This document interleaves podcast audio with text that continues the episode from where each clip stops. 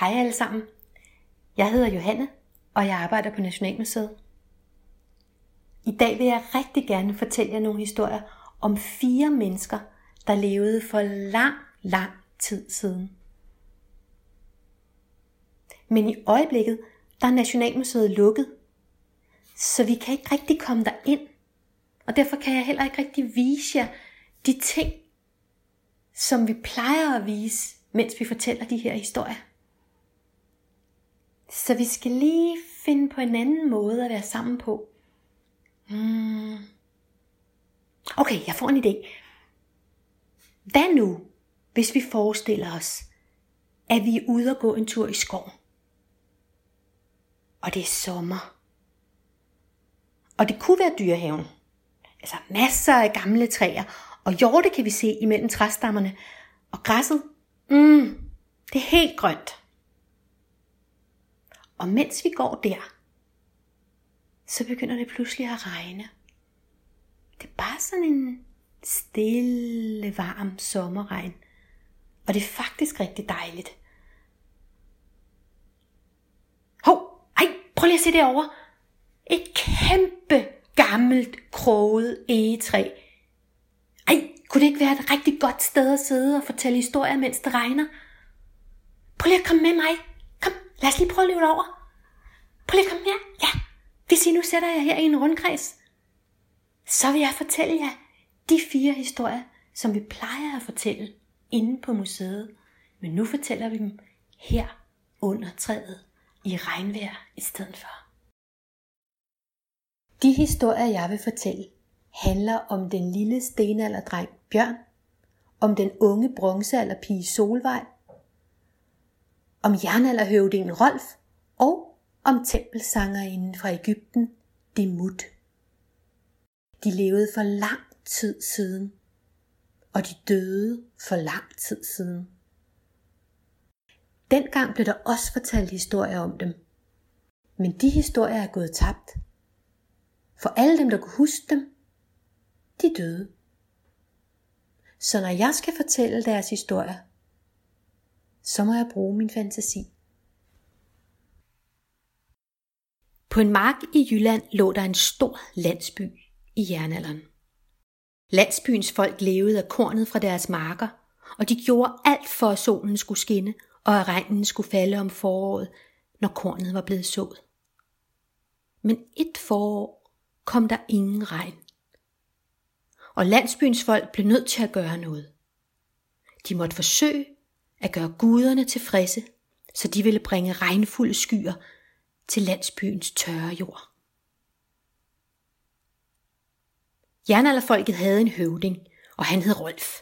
Folket kunne virkelig godt lide ham, for han var stor og stærk og god til at træffe beslutninger, retfærdige beslutninger. Og han havde altid sørget for, at høsten blev god. Dette forår måtte han endnu en gang vise, hvad han duede til, og skaffe regn, så kornet kunne gro. Rolf vidste, at mosen, der lå et par stenkast fra landsbyen, var en helt særlig mose. For mosen var en portal til en anden verden. Når man gav noget til mosen, så kom det aldrig tilbage, men det forsvandt ind i en verden, hvor kun guderne kunne få fat i det. Derfor besluttede Rolf at kaste to kostbare sølvbærere i mosen for at gøre guderne tilfredse. Næste dag, så trak en lille mørk sky ind over landsbyens marker og kastede et par dråber af sig, før den blæste væk igen. Guderne måtte have modtaget landsbyens offer og belønnede dem med lidt regn. Men Rolf vidste, at det ikke var nok. Og han besluttede sig for at give en endnu større gave til guderne. Derfor gik han til mosen med en halsring af det pureste guld. Med en kraftig kast, så slyngede han guldringen ud i mosen, hvor den blev opslugt i det mørke vand. Næste dag tager en stor, mørk sky ind over landsbyen, og det begyndte at regne. Men det varede ikke længe, før himlen endnu en gang var blå, og der var ikke en eneste sky at se. Rolf grublede over, hvordan han skulle forstå, hvad det var guderne tænkte. Offrene havde da været gode, men måske havde de ikke været gode nok. Han besluttede sig derfor for at give det største offer, han kunne give. Et menneske. Da Rolf fortalte om sin idé, var landsbyens folk enige med ham.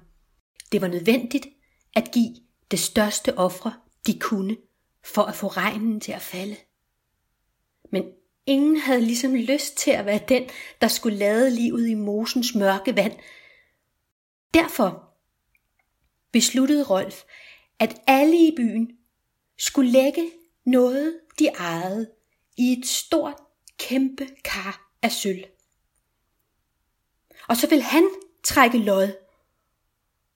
Og den, der var blevet valgt, skulle ofres i mosen. Det mente Rolf var en retfærdig beslutning. Men under lodtrækningen skete der noget, som Rolf ikke havde regnet med.